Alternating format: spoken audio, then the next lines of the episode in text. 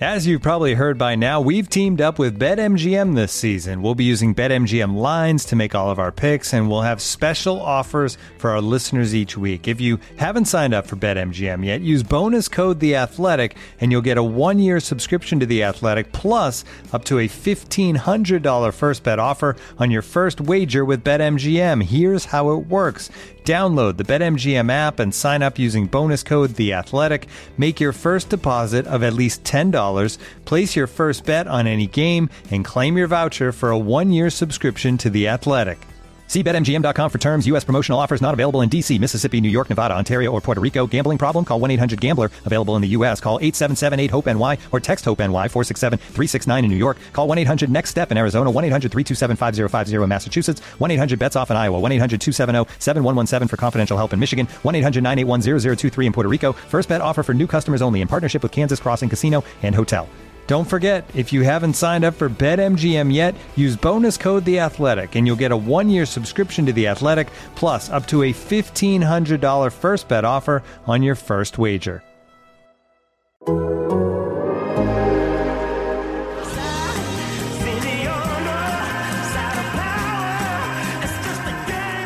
755 is real with David O'Brien and Eric O'Flaherty.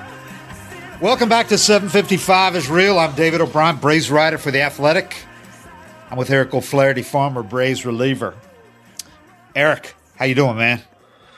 I'm good. I'm good. A little sore from your 5K? yeah, man. I haven't ran. I ran three miles yesterday. I haven't ran distance in a while, and I feel like I got ran over by a truck. Did you win your H division? I don't even know. It wasn't even recorded or anything. I would have definitely lost. I was trying to keep up with this uh, lady was probably 60. She was. you want her age division. That was my pace runner. oh, uh, well, the offseason is going about as slow as we thought it would. Actually, the Braves have made a couple of moves uh, minor things early. Uh, the Smyly thing was pretty big. We'll get to that in a little bit. Drew Smyly, I think that was a good move. We'll get to that. Um, the big news, I guess, right now has been both the Hall of Fame ballot being released and someone who probably had a real good shot at the Hall of Fame no longer having a shot because Robinson Cano, man, is kind of an idiot any way you look at it. Uh, I can't I just, I, I, man, I, I heard that news and I just stared at the wall for like 45 minutes trying to think like him, trying, trying to think what the thought process was behind, you know, whatever he's taking, it's November. That's not going to last till spring training anyway, but just, I just don't understand. I couldn't come up with any reasoning for why that, why he would do that at this point. In case anybody missed it, Robinson Cano, the Mets second baseman, 37 years, 38 years old now, actually, turned 30, 38 in October. Um, tested positive for a steroid. And I was told it was like a kind of a, a old school steroid yeah. too, really. It was like one that, uh, stanozolol, I think it's called. Yeah. That Palmeiro had used back in the day when he got caught. Uh, like 15, 20 years ago, it was used. But this is the second test, positive test for Cano. He tested positive for a diuretic before years ago, and that was a masking agent for steroids. So that was considered a PED, a positive test too. So he knew that if he tested positive again, what the penalties would be and all that. And still chanced it. and he still did it. And he's 38 years old. And a guy, if you look at his, if you look at his, his stats, uh, I think I, eight time All Star, five time Silver Slugger, two time Gold Glover, um, All Star MVP, uh, he this is a guy that finished top five MVP, which is something I really look at five times, and top 10, one, two, three, four, five, six times and a 17. Uh, this is a guy probably headed to the Hall of Fame, in my opinion. This is, I would have voted for 303 Av. Well, I probably wouldn't have because of the first positive test, but the point is, a lot of people would have and his stats are Hall of Fame worthy. 303 average, 844 OPS. As a second baseman, 334 yeah. homers and 1,302 ribbies. Uh, I mean, across the board, 571 doubles. Uh, this is a guy that uh, was probably Hall of Fame bound, if not for the steroids. But now a second test, forget it. Even people that would have been lenient on a first test are probably not going to be now. I, I don't think even you know be like Gary Sheffield now, who has Hall of Fame numbers, and he uh, didn't even have a positive test. People still won't vote for him. Yeah, he had the connection though. He I think he had connection. a connection. Yeah, basically admitted using it, the bonds, the cream, and said he didn't know what it was, but. He hasn't even got like 30%, barely 30% of the, and he's got Hall of Fame numbers, Gary Sheffield. Slam dunk. So Cano can kiss that goodbye now. As far, and his reputation is just ruined. Yeah, I just like like I said, I just don't understand the motive unless it's something that he's done, and that's kind of what it makes you think when a guy's still willing to like. That's the only way he knows. You know, it's the only way you know how to do it is is with right. this assistance, and that's kind of what it makes you think. Right. Um, I don't know. You know, I, I I always feel so naive because I think the testing's so good and the penalty's so harsh and what it does to your reputation that like I'd never risk it, you know, unless if someone told you 100% there's zero chance you fail, then you find out, you know, what guys are kind of crazy. But with, with the chances that you would fail and they'd catch you, I don't know how anybody can chance it in today's game.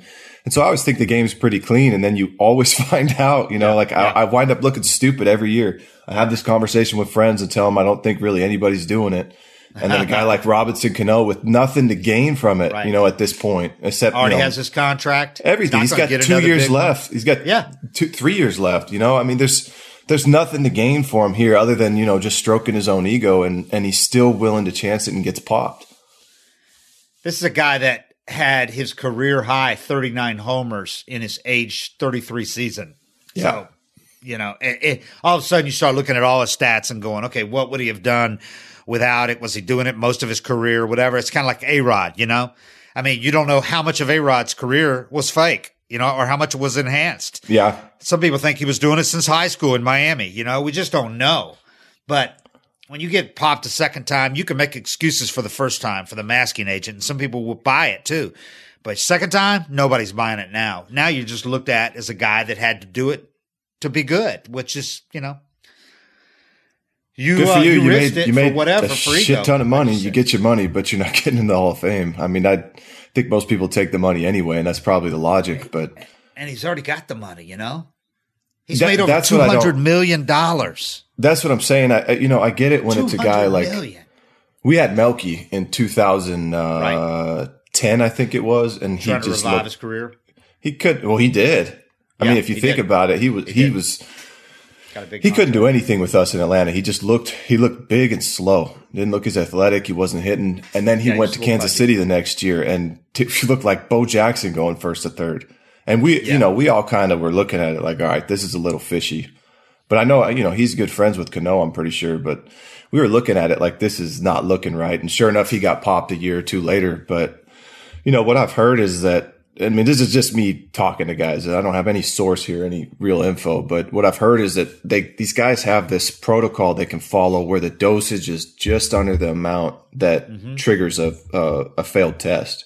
Uh-huh. And if they follow the protocol their doctor gives them, they, they can beat the system. You know, it's, it's a dose that if you take it at a certain time of day, by the time they test you, you know, and you have these windows where you know you're not going to get tested. You go to bed at 11 o'clock at night, you know, you got 10 hours before they could test you. So they, mm-hmm. they have these ways where they can kind of manipulate it, beat it. But if they get sloppy and mess up their protocol, they can fail. And I think that's kind of what's happened with all the guys that have gotten caught. They've just gotten a little sloppy with their protocol. Well, it makes you, uh, you raise an eyebrow now. You look at his numbers this year. He's age 37 season, right? He yeah, hits 316. 316. He had not hit over 303 since uh, his age 31 season in 2014 when he hit 314. So, you know, he goes from hitting 256 in 2019 to hitting 316 this year. OPS in 736 with 13 homers in 107 games in 2019 to OPS in this year 896 with 10 homers. I mean, you know, it just don't make any sense. And you look at the numbers and you're like, okay, now you got a lot of that. He had a great year. Maybe he's looking at what can I do in a full year? Yeah. Maybe I can get to four homers before this contract's up. Four hundred, so, yeah. Well, I, but you look at the year after yeah. he got popped. He got popped in 2018. Mm-hmm. Came back and hit 256. So you yep. know that might have been him trying to do it clean, natural. You know, yeah. and that's that's kind of how it looks when you look at it. Which is just by the numbers batting average of his career. Yeah, the year after he got popped. that didn't help much, did it? His case and his lowest OPS since uh, 2008. Anyway, enough about Robinson Cano. Um, the Mets, while we're on the subject, have a new owner, and he is the richest individual owner in baseball now. Now, if you look at like He just Malone, got 24 million richer too. Yes, he did. He saves that twenty four million of Robinson Cano's contract. Some Yeah. people ask me, does Cano still get paid? No, he does not get paid for this for the season he's suspended. Um, Cohen, their owner, is worth about fifteen billion. Uh, the only guy I think in baseball that would be higher would be uh, Liberty Media's uh, chief or the head, but he's uh, Malone of Liberty Media is worth far more than that. But it, it, the the team's owned by Liberty, not by Malone. Malone doesn't spend his money on the Braves, so this kind of apples and oranges. So he's not really even comparable. You know, it's a corporation that owns the Braves. So really, Cohen's the richest guy in in the sport now, and a lot of people are looking at it like the rest of the NLT East teams might be a little should be a little concerned because Yeah. I know the Mets have found a way to Mets it all year after year after year, you know, but they've got kind of I don't want to say unlimited resources, but they've got a lot more resources now than they've had in a long time since before the Bernie Madoff scandal. Um, Yeah. well, that's that's kind of what kept them. I mean, that crippled them, right? yeah, yeah, for years. That hurt them for years. You know, and being second fiddle to the Yankees all these years, you know, the new guy comes in. We've talked about this last week. How he didn't experience this, the hundreds of millions of dollars or tens of millions of dollars in losses like all the other baseball owners did last year. He's No. coming into this fresh. He just bought a Yeah. team.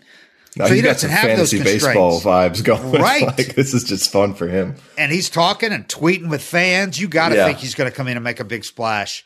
I could see them going out and doing a thing like, I mean, if they're smart, they'll go out and get a guy like Lindor or something, you know, uh, a huge piece because why not? You got a chance, man.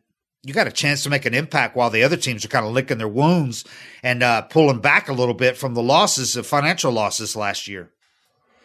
Yeah, I mean, it's that's that's kind of why I think the part of me thinks it might be really hard for the Braves to sign Ozuna back is because this guy was just going to be playing by a different set of rules. Yeah. Yeah. There's a there's a lot of things working against the Braves with Ozuna as long as the DH is undecided. Now, if the DH is decided, that helps, obviously, because if you're the Braves, I think you got to be a lot more inclined to go all in or, you know, you're still not going to get in a huge bidding war for him. No, because if they a- want him, they're going to get him. That's kind of what I'm saying. Is it's, it's right. If, this guy wants to, he can go as high as he wants. Or an AL team decides, you know, he's our DH. That's the guy Yeah. we're going to build it, build our lineup around. You know, the Braves Yeah. lineup's built around Freddie Freeman.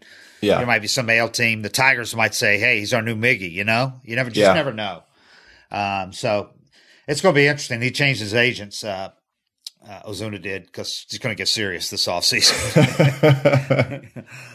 uh, so nothing new to report as far as the DH. Uh, there's still not even a word on when it might be decided. I mean, maybe they've discussed it, like when they might, you know, get together on this. But so far, neither the players or the owners have said they've given any indication when they're going to talk about this. As far as I know, I haven't read anything or heard anything. So that kind of handcuffs the Braves. Uh, real quick on the Hall of Fame ballot. Um, why don't I just go through these names real quick, and you just you want to give me a yay or nay real fast? You up sure. for Sure, but I think everybody's a Hall of Famer.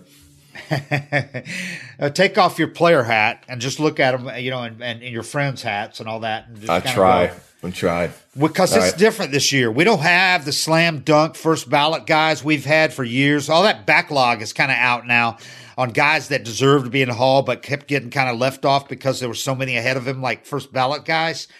So and then we cleared the first ballot guys. We cleared the backlog. Now we're left with a lot of guys that are kind of some on the fence, some steroid, a lot of steroid guys, uh, and a couple I think are really deserving.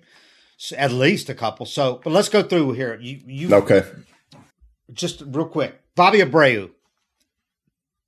man. uh, no, but No, for me. That I I I hear you. Bobby Abreu's a damn good player. Yeah. Underrated. That's why I struggle so much because you look at the numbers he put up and how long he did it for. It's I don't know. Hall of Fame's tough club to get into.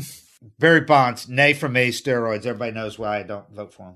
I say yeah, and my my thought is that all these guys should get in because it's it's an era of history I, I kind of want acknowledged, but they shouldn't get anybody caught cheating shouldn't get a ceremony. You should just get put in, and half your ballot should talk about your steroid history. You know, when you, your plaque should have steroids written on it. Yeah. Mark Buehrle. No, Yeah.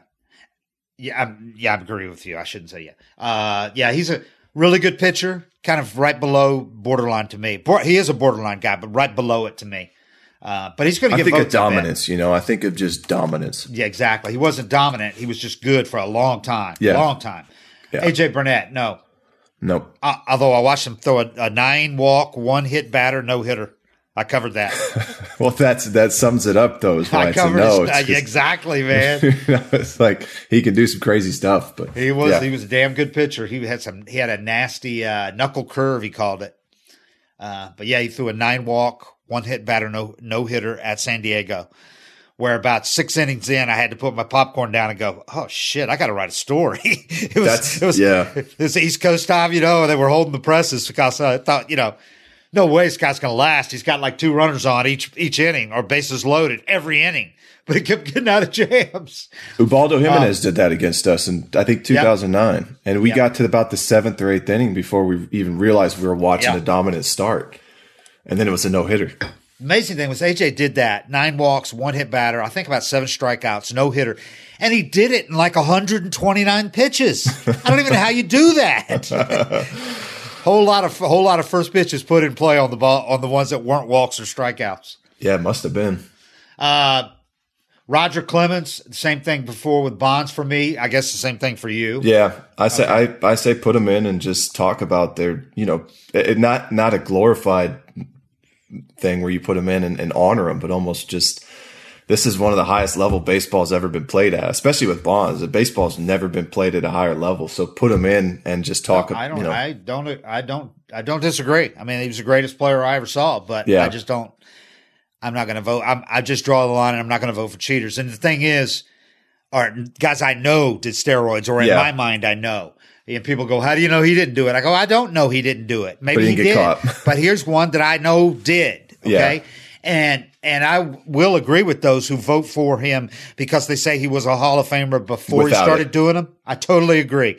In Pittsburgh, before he started doing roids, yes, in Pittsburgh was the best player in the game for about three or four years, and and arguably was a first ballot Hall of Famer before he became a steroid home run hitting freak. Nevertheless, I'm not going to vote for a guy because he did cheat and he screwed a lot of people out of jobs and their livings because of it. You know, other players, Yeah. other you know people that got you know screwed because of it. So, and Yeah, by agree comparison, I guess you know it's also just hard to tell when somebody started because if you told me you look at Cano's career, who knows? oh, I know some guys You know? are right. I Some guess guys- that that's a good point too. Uh, Bonds, it was not hard to set, tell when he started. No, he It gained was like when he put forty on pounds of muscle and his head grew seven hat sizes. yeah, it was when he went from 185 pound looking like uh, Hank Aaron to looking like uh, uh, like a, a middle linebacker. He yeah, looked like a professional wrestler. a bodybuilder. Yeah, Yeah. exactly. Um, Michael Cuddyer, no. No, Uh, Dan Haren, no. LaTroy Nope. Hawkins, I'm sorry. nope. LaTroy Hawkins, no. Todd Helton, yes for me. I say yes. Okay.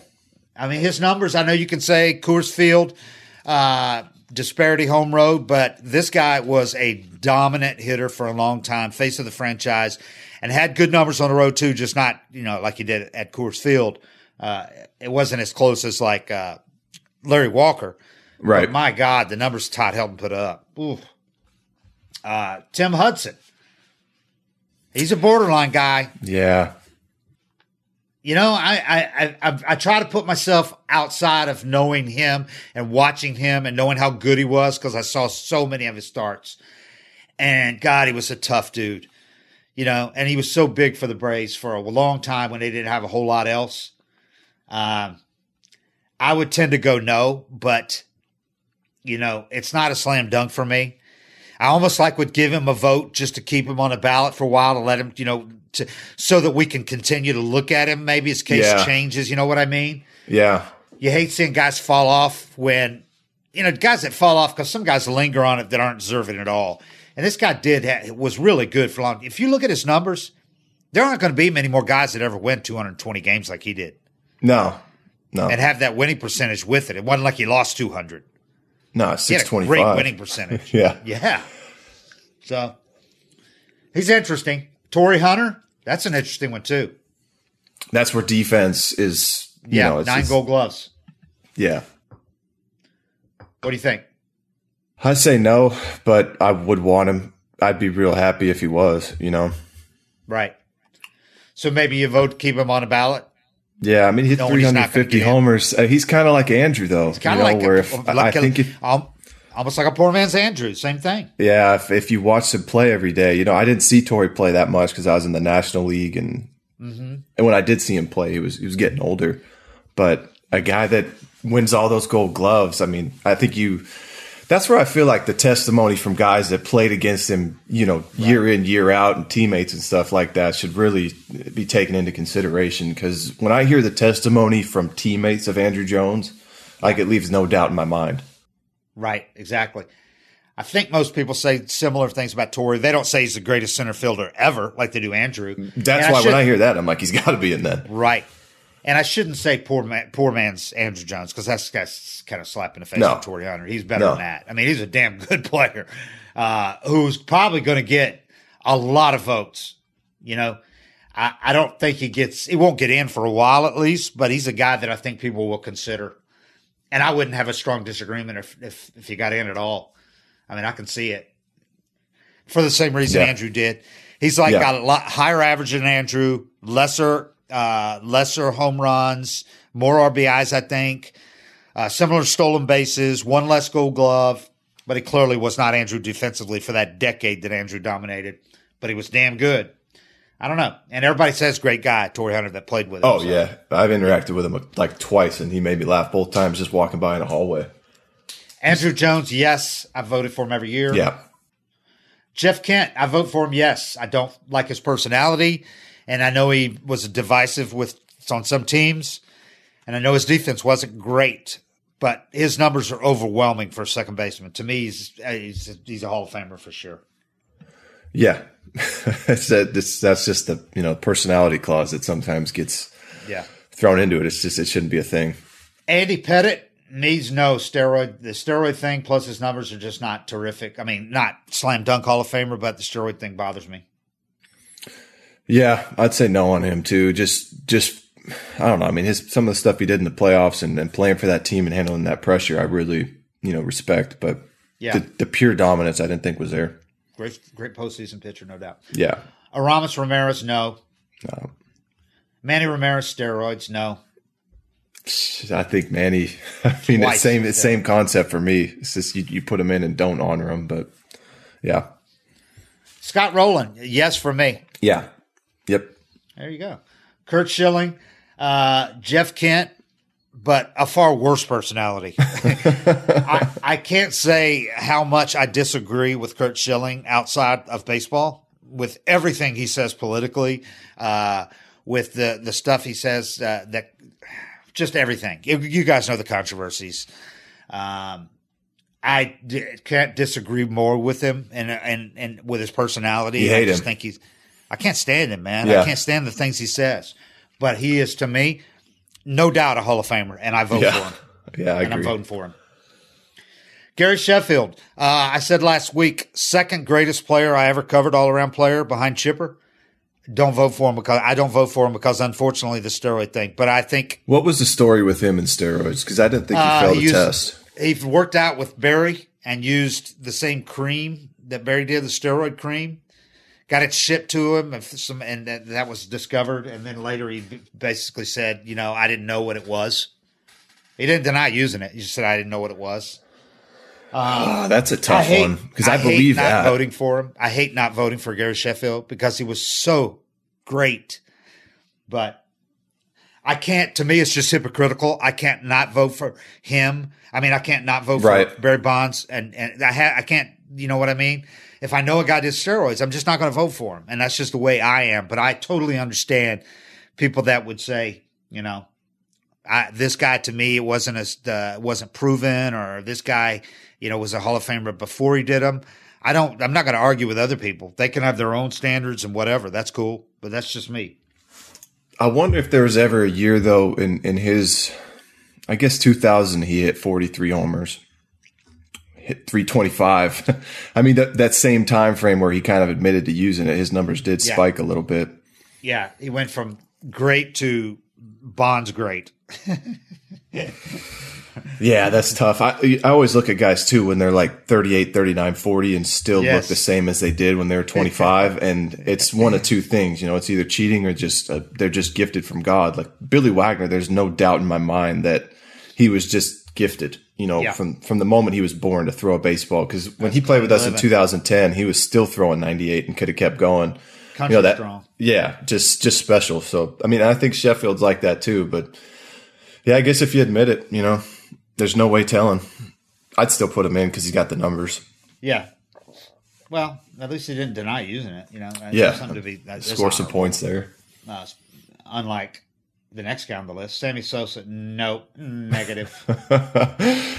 and he's the only one where I'd say like it was so obvious with him that you, you know maybe maybe because the rest of these guys were pretty damn good before they got associated with it, but Right. Sosa it seemed like that might have been the whole deal. his whole his whole thing. Yeah, yeah. Kind of like Mark McGwire. I hate to say it, but I Yeah. mean, Mark McGwire. You look at his body, how his body changed when he got to the majors. After you know, uh, you know, in college, for instance, look at pictures of that guy. yeah, I mean, come on. yeah. Well, like Uh, Sosa went from 25 to 35 a year to 66. Oh yeah, he was ridiculous. You know, that's when you do that, and that the heart of his numbers that that really make him qualified is from '98 to 2002. He's hitting 60 homers a year. You know, that you look at when you're looking at the big picture and you take out those five years. You know, maybe Yeah. he's not. He hit 292 homers in five years.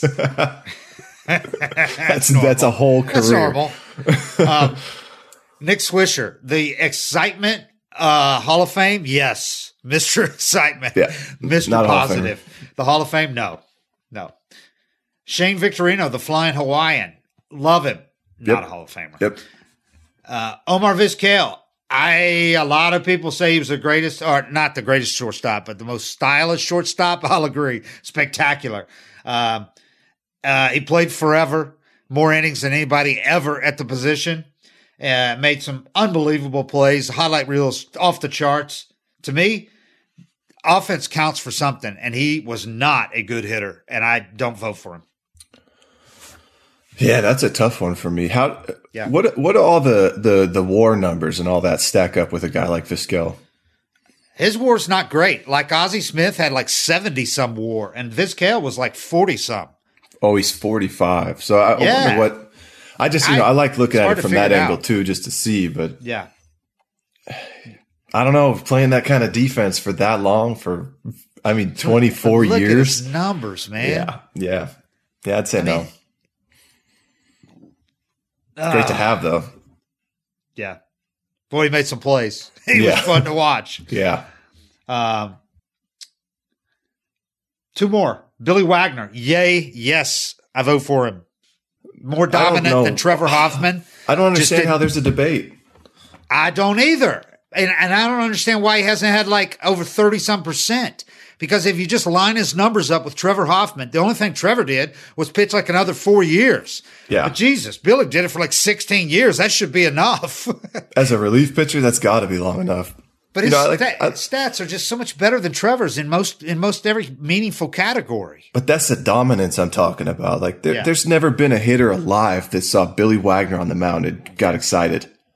For for for 16 years, you know, nobody wanted to face the guy, and he dominated. And if you looked at how much he was dominating in 2010 with us, like that's uh, who he 30, was. 38. Especially, you know, another thing too when it, when it comes to to pitchers that pitched in the steroid era, Uh-huh. you need to get a big bonus for that because that's Yeah. the toughest it's ever No been to doubt. pitch And he was during the whole steroid era, the whole time of his career.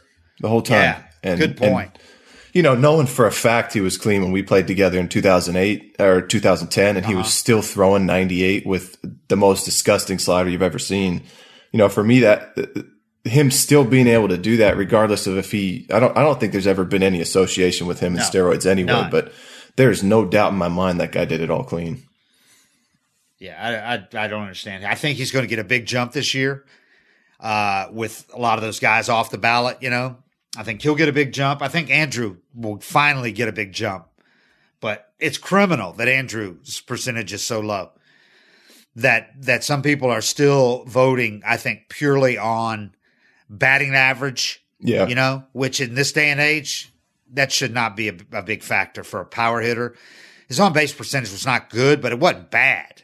You know, I mean, he had a higher on base percentage than say Hawk, Andre Dawson, my favorite player of all time.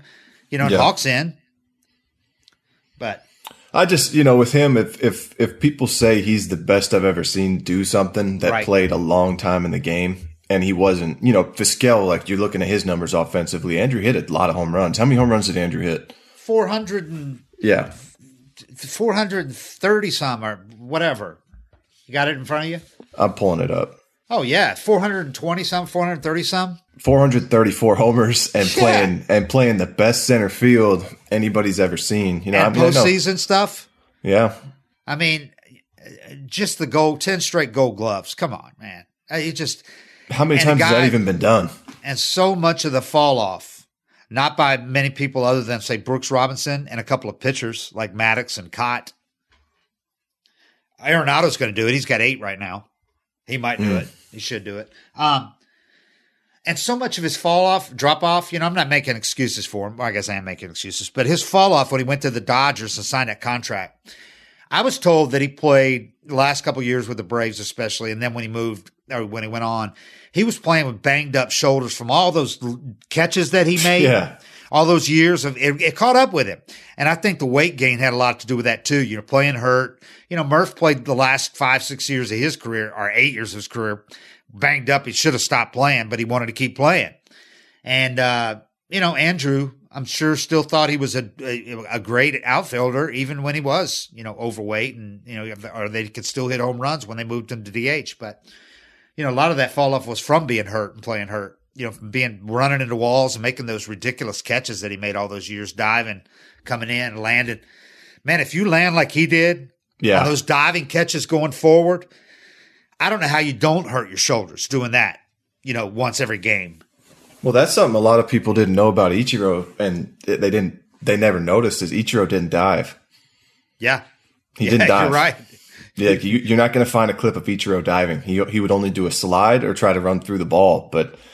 I mean, it, you, you almost have to consider that with Andruw playing the way he did yep. and, and, covering that ground. And, and that's part of why I wouldn't, you know, you don't want to see Acuna out there in center field too much because it's exactly. You, you're all over the place and, and, and involved in so many more plays. But like you look at a guy like Ichiro and, and he put up his numbers and always stayed healthy and did everything, but he didn't dive. And it, that was something that, um, pitchers would criticize him for a lot because balls would get down. And his reasoning was he was faster if he ran through it. But, you know, a lot of guys would say he was afraid to get hurt. He wouldn't sell out for the team, things like that.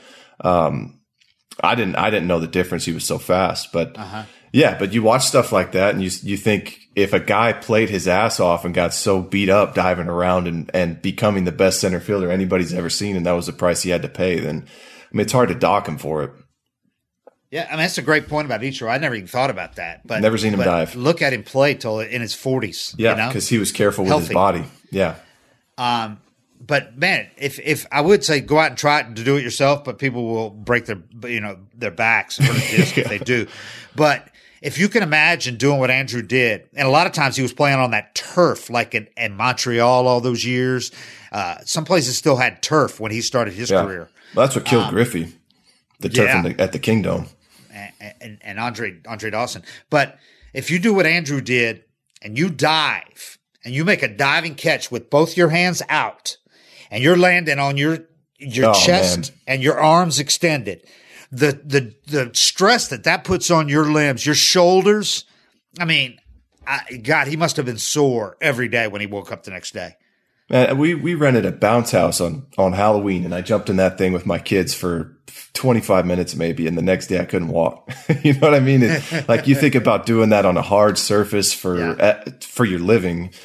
I mean, it's I don't know. I mean, I just I, if somebody says he's the best center fielder they've ever seen, somebody like Terry Pendleton or Eddie Perez, guys that have been in the game forever, and he hit 434 homers. I don't. I don't know what the debate is. Eric, let's hear from today's sponsors.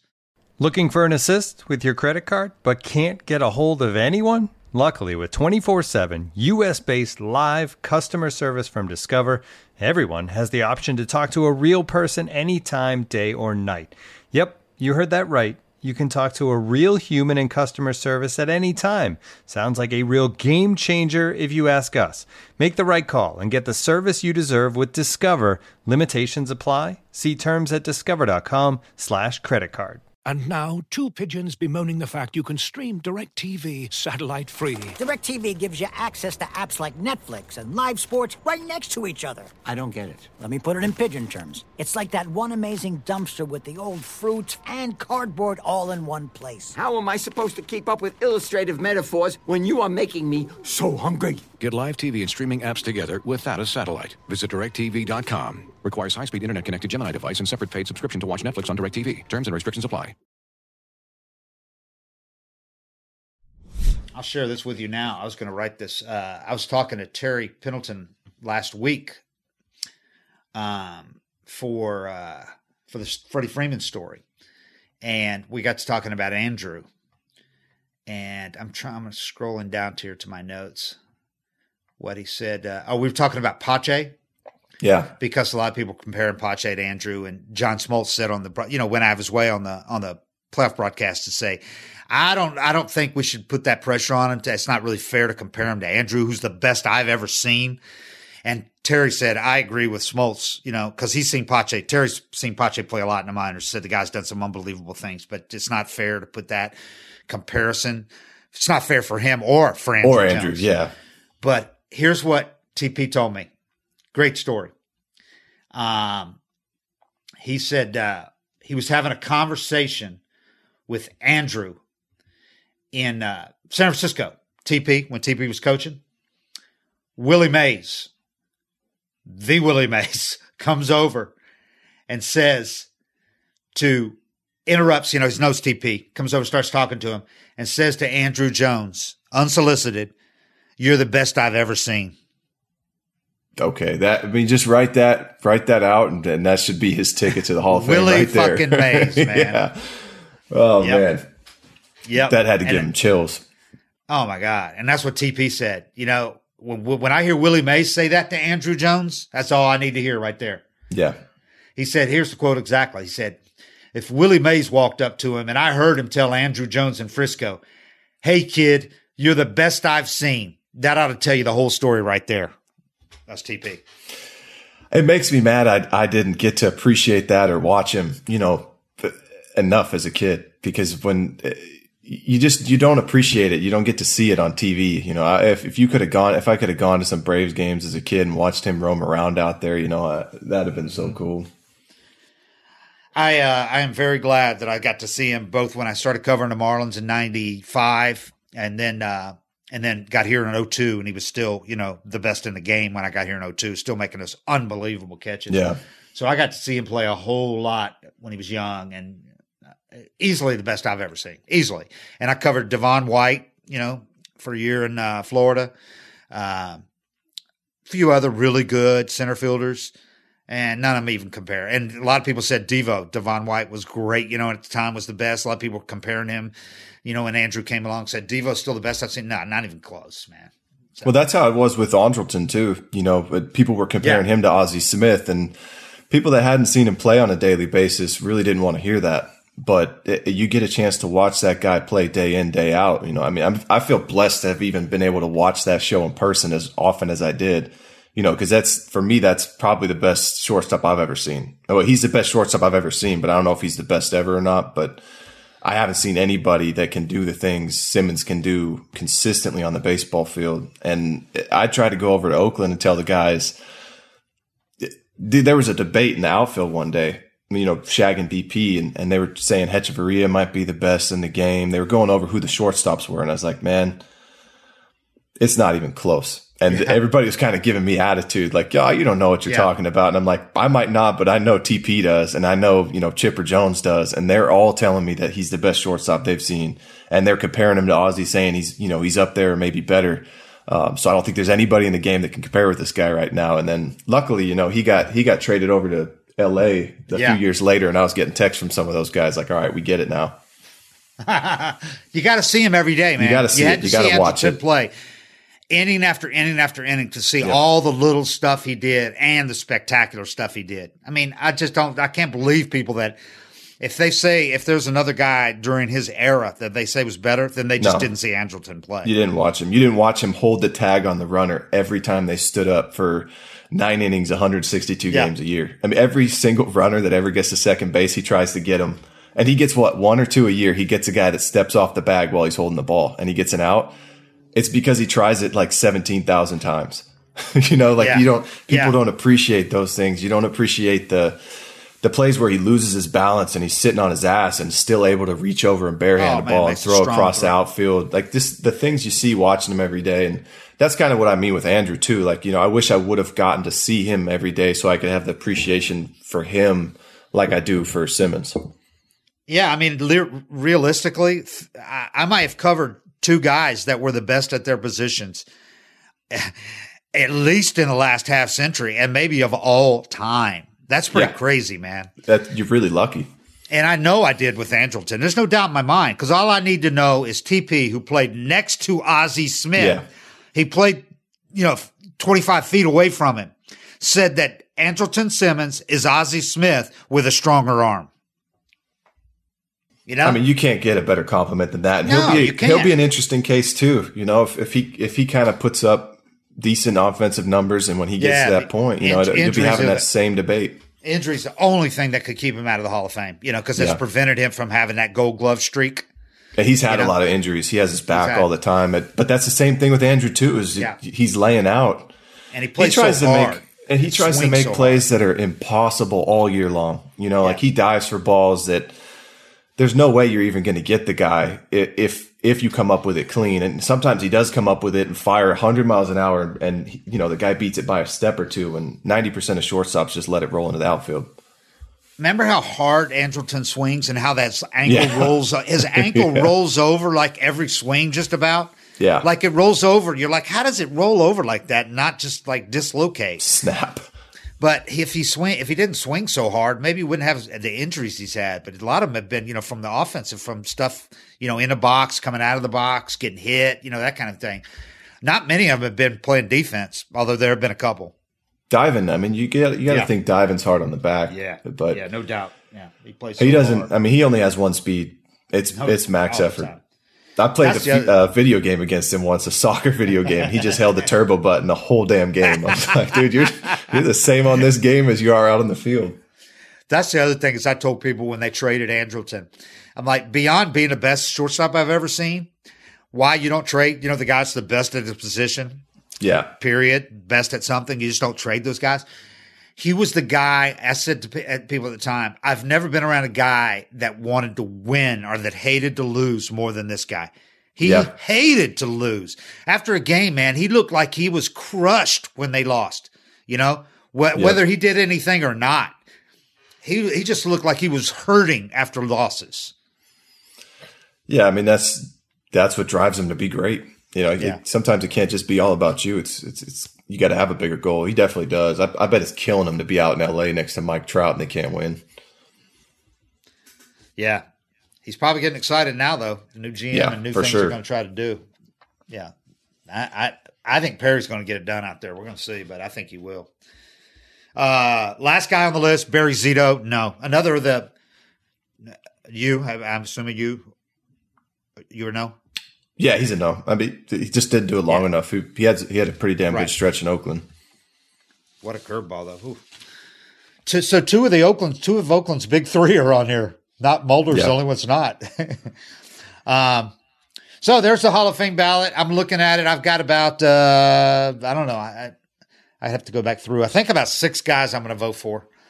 You get up to ten, and I've used ten in recent years because there's been arguably twelve, you know, in recent years. But and that's and I'm not even voting for a steroid guy. So, um, so I'll probably vote for about six of these guys, and we'll see. It'll be interesting. Man, I hope they get to have the ceremony because it really is in, in danger, obviously. But they're already two. They're already using, you know, they're already putting combining last year's with this year's if they have it. So if they don't Yeah. have it, it's going to be three years of guys, and Jeter's going to be waiting a second year to go in. you know, and those he's Man. killing those all those fans that want to reserve houses and, and places up in Cooperstown where you have to get a place early.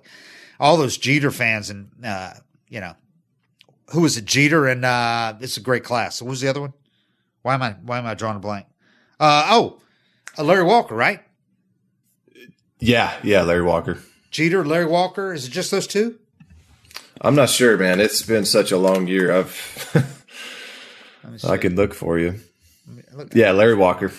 Jeter and Larry Walker. Walker's so they're going to have massive crowds there, obviously. Well, people Canada, coming down too. from people coming down from uh, Canada, Yeah. and then and then Jeter, all the New Yorkers, obviously, you know, and then Larry Walker played for a couple for the, the Rockies, and they're going to have their fan base there. So, yeah. Anyway, so we'll see. So they're going to be combined with this year's class. Whoever gets in. Uh, moving on, we've got a uh, the, the the the Drew Smyly signing.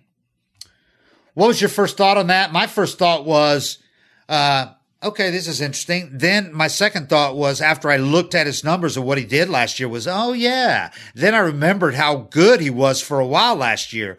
It got lost in the shuffle because he's in San Francisco last year, Yeah. and they just weren't much of a factor good. from Yeah. yeah, they were okay for a part of the year, but uh, you know, he got hurt, and when he came back, people had moved their focus onto other people. You know, he hurt a Yeah. middle finger or index finger on his throwing hand, uh, but he really put up good numbers with him for his, you know, one month that he was healthy.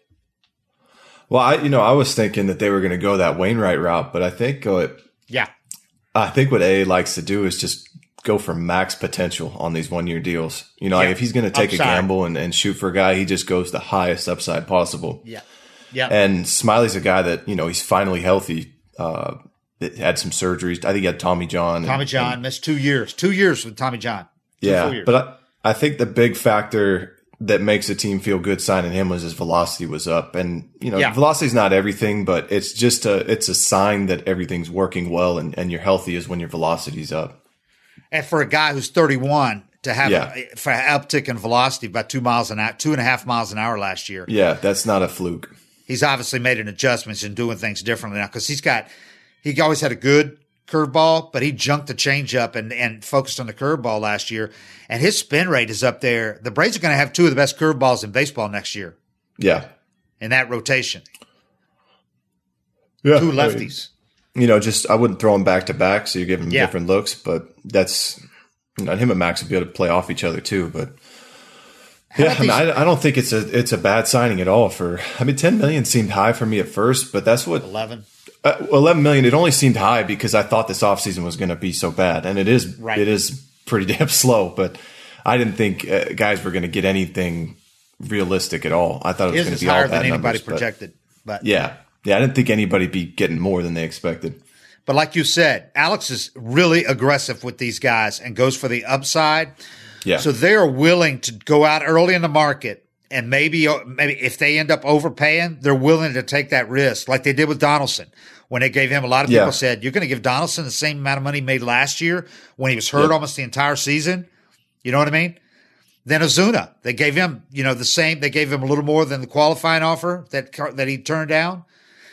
So, but it worked out splendidly for both. It didn't with Hamels, obviously. Yeah, But- I mean, they say there's no such thing as a bad one year deal, and AA Yeah. definitely. I mean, he. I think he believes in that. So this guy had a 3.42 ERA in seven games, including five starts, but he had 42 strikeouts, nine walks, two homers allowed, and 26 in the third innings. Hitters hit 198 against him with a 261 OBP and a 297 slugging percentage. Those are all career He- best. And a one whip. Yeah. You know, that's Yeah. that's pretty dominant. So he started the season in their bullpen, made two appearances, both against the Dodgers. Then made his first start. Uh, left after four innings with a strained finger. That was August 1st. Didn't return until September 10th. But when he did come back, had eight strikeouts in a four inning relief appearance against the Padres while allowing two hits and a walk. Then he moved into the rotation, stayed there the rest of the way. He had eight strikeouts in three and two thirds innings of a start against Seattle, his first one. First start after he moved into rotation. Then he had five and he had back to back his best and longest outings of the season. So he had five and a third innings, one run ball, 92 pitches against the Rockies. Finished with a 10 strikeout, one walk performance against the Padres, who were in the throes of the playoff race at that time. Gave up three hits and two runs. Well, think about, you know, who I think about is Rich Hill because Rich Hill had had a ton of injuries and, and never really put up those big numbers. And then th- he, he got called up with Boston and just had a good August. Uh huh. And Oakland wound up giving him, I think, six or ten million, and everybody's kind of like, you know, what are you, what are you doing, you know? But that that's where scouting is so important, and a team sees something in you that that they really like. And if it turns into a deal like that, Rich Hill was a steal that next year for six mil.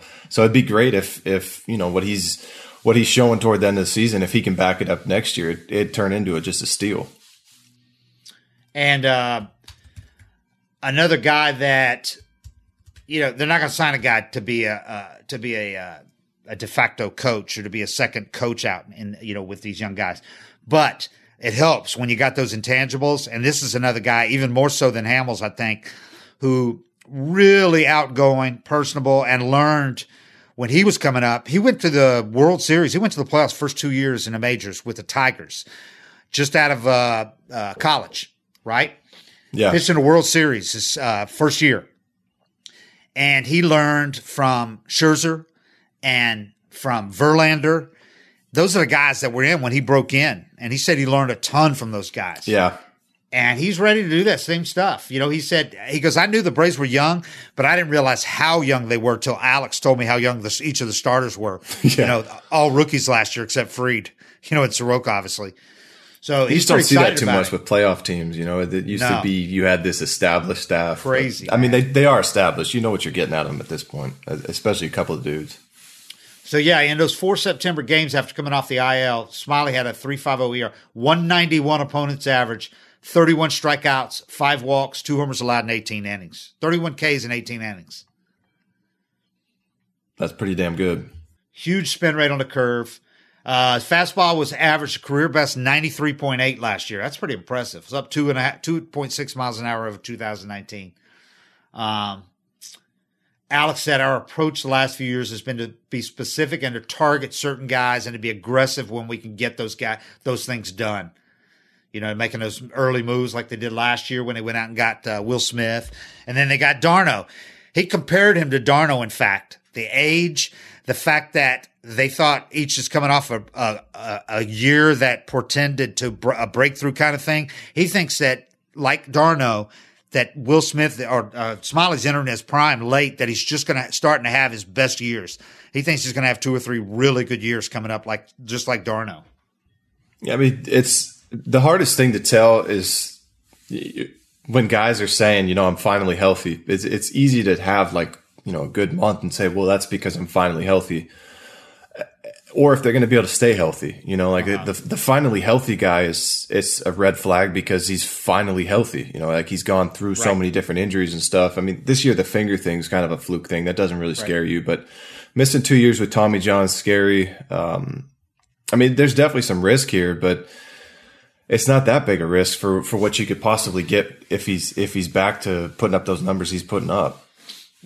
Yeah, and the Tommy John, the good thing is normally you don't have a, a, a he had it relatively late, and you normally don't have it again that soon. I know there's exceptions like Kris Medlen, obviously, Yeah, but normally it's like kind of like Venters, you know, where he had it. I think Jonny had it in high school or first Jonny year out. had it. I think First year really out. early in the minors, like maybe 04, 05. and then not again for like what eight years, something like Yeah. that. Yeah, normally, I mean, I think it, it does buy you a lot of time. Some guys, there's a freak thing, but that's why I think that for me, that's why the velocity is so important because most of the guys that are going to have it again, they never look the same in the first place. You know, like Yeah. there's something going on in the first place where their mechanics still look jacked up or the ball's not coming out of their hand the same. Um, a guy that gets his full velocity back normally makes you feel pretty good about it.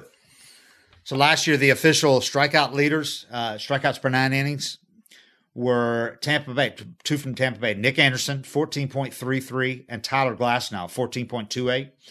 Uh, Shane Bieber had 14.20 per nine innings. Jacob DeGrom had 13.76. Trevor Bauer, for those interested, he was 12.33. And you know what a strikeout machine he was. Yeah. Okay. Smyly didn't quite have the innings to qualify, or he would have led all of them. 14.35 strikeouts per nine innings. Damn. Yeah. That's Kimbrel. That's that's Kimbrel's strikeout rate. Yeah. Yeah.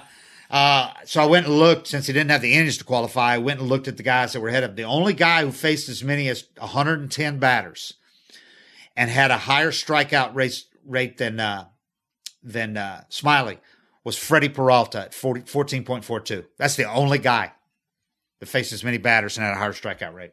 Damn. So we'll see, but could be a real good signing. And the thing is, I, what I like about it is it doesn't block any of these young guys because it's not multi-year. Yes. It's not a guy coming off an injury like Hamels had, where Hamels had was coming off a shoulder injury. You know, he had Yeah, two he injuries. the the same last year. No, Yeah. you know, he ended the season injured, and Yeah. then came into camp injured. Yeah. You know, so and he's 37. This guy's 31. Had the index finger thing now last year, but you know, I I think the risk reward is pretty substantial with this guy.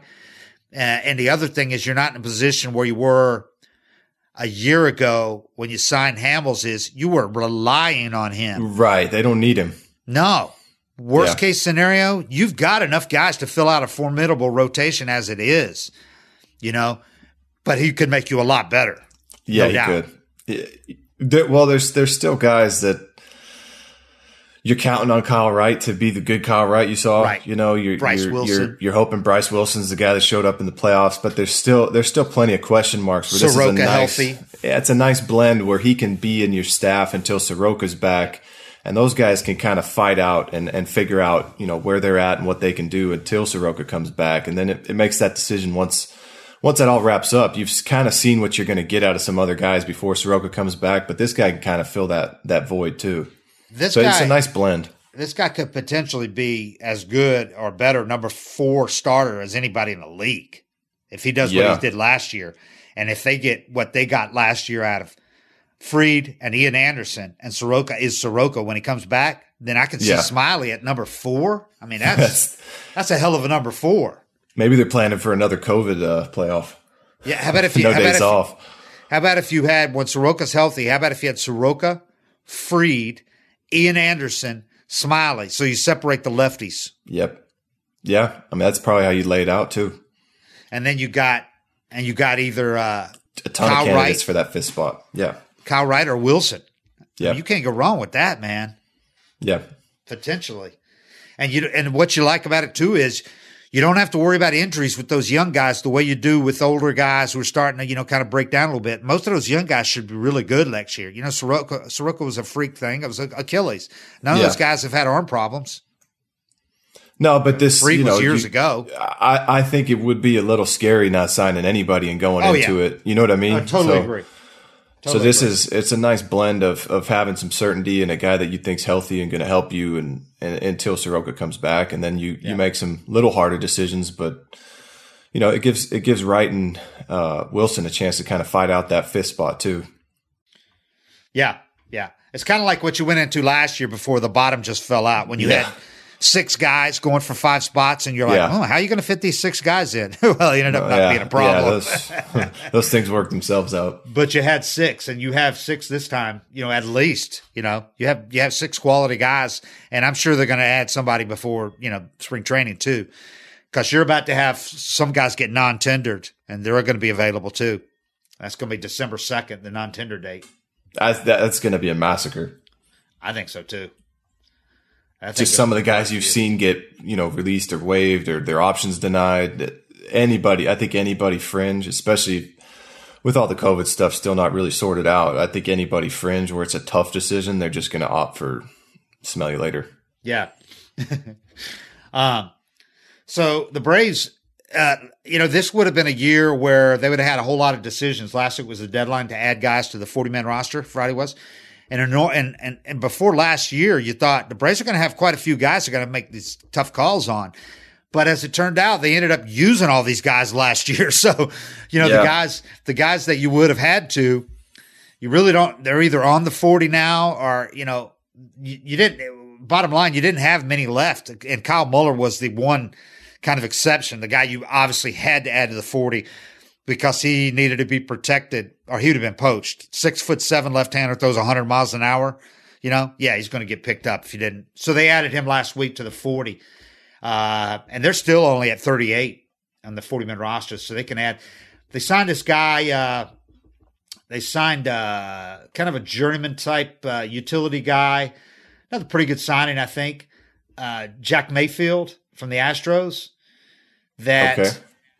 he had what jumped off the page to me. He's 30 years old. He was off. He, he- was uh, out of out of options. So the Astros, uh, no, no, not out of options, but the Astros uh, waived him. So the Braves picked him up. So he gives you him and Camargo both have options left, so they can be sent down to AAA.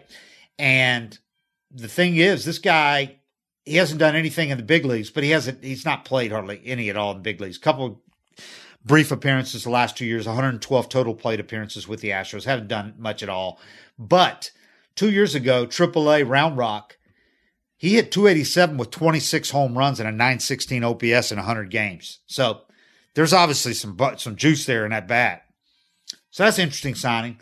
He's not, he gives you another utility guy because right now Charlie's not on the team. You know, he left as a uh, minor league free agent because he he didn't take a AAA assignment. The Braves could bring him back as a if he doesn't have another offer, which I, I expect they probably I think, will. yeah, yeah, he will. But this nice guy to add, another guy along those lines, former OU guys, Oklahoma, University of Oklahoma guy, plays shortstop, second, third base.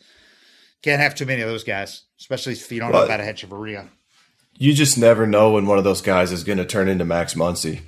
You know, I mean, Yeah. I think every Yeah. team's got to pick those guys up. But I remember I was in Oakland with Max Muncy, and I thought he sucked.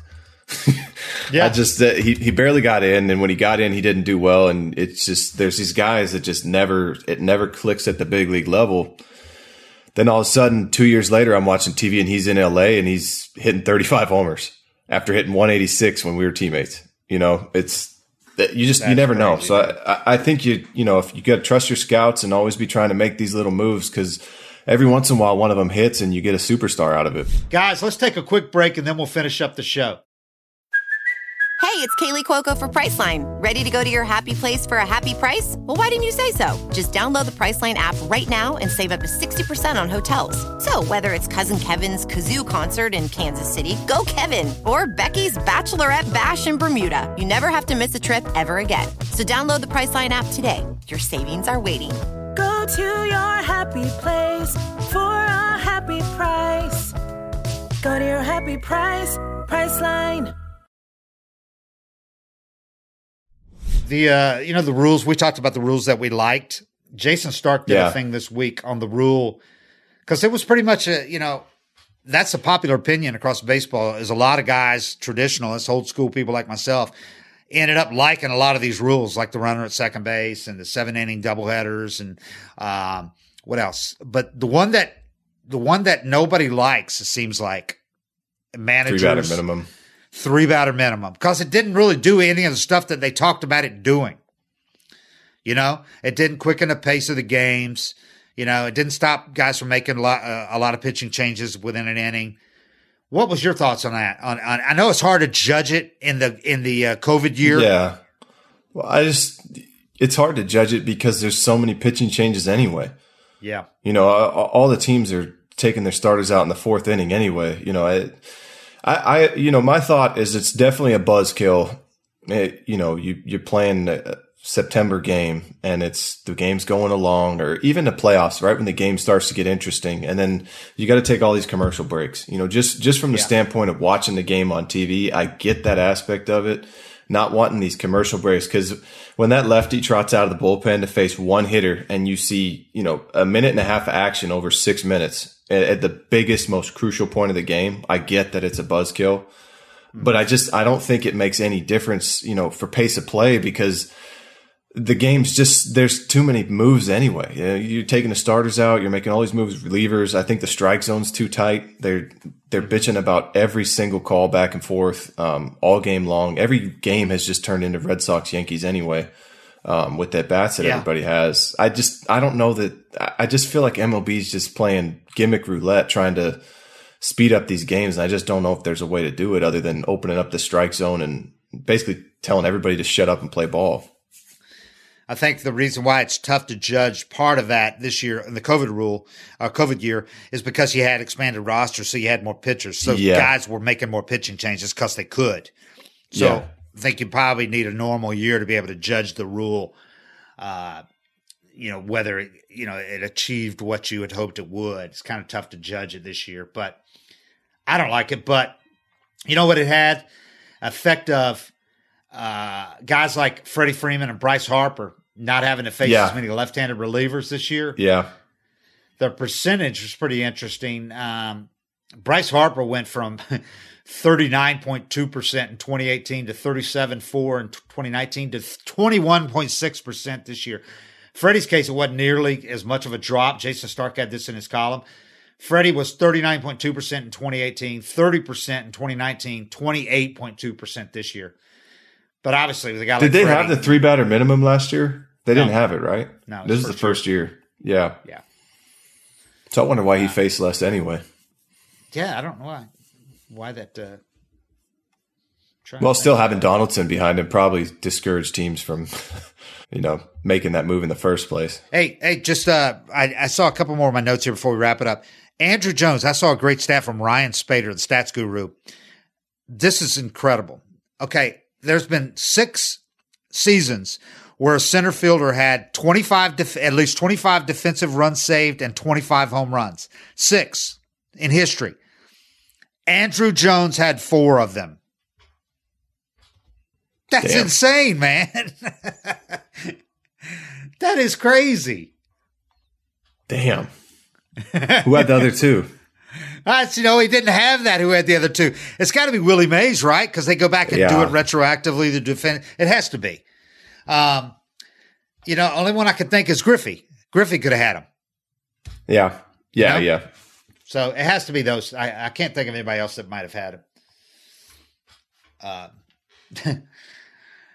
you know, I was thinking you were talking about diving and all that stuff. The guy that did the ultimate guy was Jim Edmonds. Remember how many Oh, times yeah. Jim Edmonds dove? Because he'd slow down. he was always hurt too. Yeah. Um, Tim Hudson, I saw I had I had jotted down a couple of things, man. Tim Hudson was better than some people think, man. This guy, uh, he had uh, he had he had the consecutive 16 win seasons with the Braves before he broke his ankle in, in, in that short in 2013. Remember that when he broke his ankle when he got Oh, stepped yeah. on first? That was That was nasty. brutal. That was nasty. Yeah. And we thought he was done, and he came back and had the hell of a year. Or Yeah. went, to, went to the Giants and won a World Series. Anyway, it's going to be interesting to see what happens with Huddy. I just hate that Fred McGriff is not on the ballot now. That just still seems criminal to me. And and and it's been years now that uh, since Murph fell off the ballot. So and that's I up think, to the era You think the committee gets them both in? I do think so. I think McGriff for sure. They already had a chance with Murph, and I was astounded that he didn't even get like it didn't even come close still with the Veterans Committee. I just don't get it, man. I don't get it at all. Some But of I think McGriff will. haters. I, I don't get it, but I think McGriff will. I just don't. I don't see how you keep McGriff out. I really don't. But um, oh, but talking about the three batter rule, a couple of quotes that uh, Jason had in here. Terry Francona said, "I hate it more than he did before the season started." Uh, Joe Girardi said, "If the commissioner is listening, this is the dumbest rule that's that we've ever put in because it changes the strategy of the game." Yeah. He said, I still think the beauty of the game is the chess match. The beauty of the game really starts with the players and what they're able to do. So now, once you have these ultra talented players, then you start to get into the second beauty of the game. And I think that's the strategy. And I'm all for every rule change in our game as long as it doesn't, doesn't change the strategy. But I think this change, this change really changed the strategy. Well, yeah, Uh, you saw he the said if- numbers. Yeah, if it says supposed to help the hitters, if it, uh, Girardi said, now if they said it was to add offense, I'd say they may accomplish that. Yeah. So there's no doubt it did. did Yeah, but that. that's the whole that's the whole predicament the league's in, anyways. They're trying to find offense and uh, have more offense in a faster game, and it, it just doesn't a work like less that. chaotic moving movements and all that. Yeah. Yeah, I mean, if you if you wanted faster games, just open up the strike zone. Be really fast. You know, the, the back and forth. When I came up into the league, a fastball down and away at the knees, an inch or two off the plate was an automatic strike. And now guys get ejected Yeah. over pitches that are a centimeter off the plate. You know, it's that's what drags the game out. no doubt, and enforce the rule between uh, pitch time between pitches, and don't let guys roam around and adjust their batting gloves after every single Yeah. pitch. Don't let some pitchers stalk around the mound, especially some closers after every pitch. It's just drama, you know. Yeah. every pitch is drama. See, I tried to do the opposite. I didn't want to think. I, I was telling, I was golfing with these guys the other day, and we were we were talking about some baseball stuff. And I asked, I told them, I was like, you know how many times I shook during my career?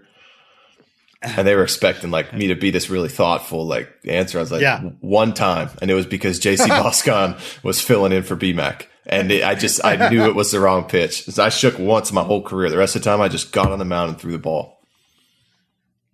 Man, you know the ultimate to me. I know there's been guys that have been a slower. The guy that stands out to me, both because of the time he took, and the time he took, and the way he stared in over his glove and all this stuff. It was just the Papelbon show. Oh yeah, I couldn't stand watching Papelbon. Yeah. The game would be flying along two hours through eight, you know, eight innings, and then Papelbon comes in, and it's like, oh God, here we go. It was just a drama. Every pitch was drama. It's like, dude, just pitch. I don't know how guys Man, do that that. drove me crazy. It's too much time that to guy, think. guy drove me crazy. Yeah, he he Yeah. drove a lot of people crazy. I think I heard he's a pretty funny guy, but man, you if if it if you strike out the side and it takes nine minutes, I need you to I need you to speed it up. the time that him and Bryce Harper got in Yeah. a fight, everybody's like, I don't know who to pull for. that was an all timer. Anyway. All right, man. That's it for now. We got plenty more we'll talk about next week on this thing. Uh, as as uh, it's gonna be a slow Thanksgiving week, probably. Yeah. But you never know. Coppy once made a signing on Thanksgiving Day. Thanksgiving Day. so we'll see. Not many guys are like Coppy though. Uh, we'll be back. We'll be back. We're gonna stay with you all, all off season. We'll talk about all this shit that goes down, and we got the uh, got some good stuff coming up. Interesting stuff. All right, sounds good. Interesting stuff.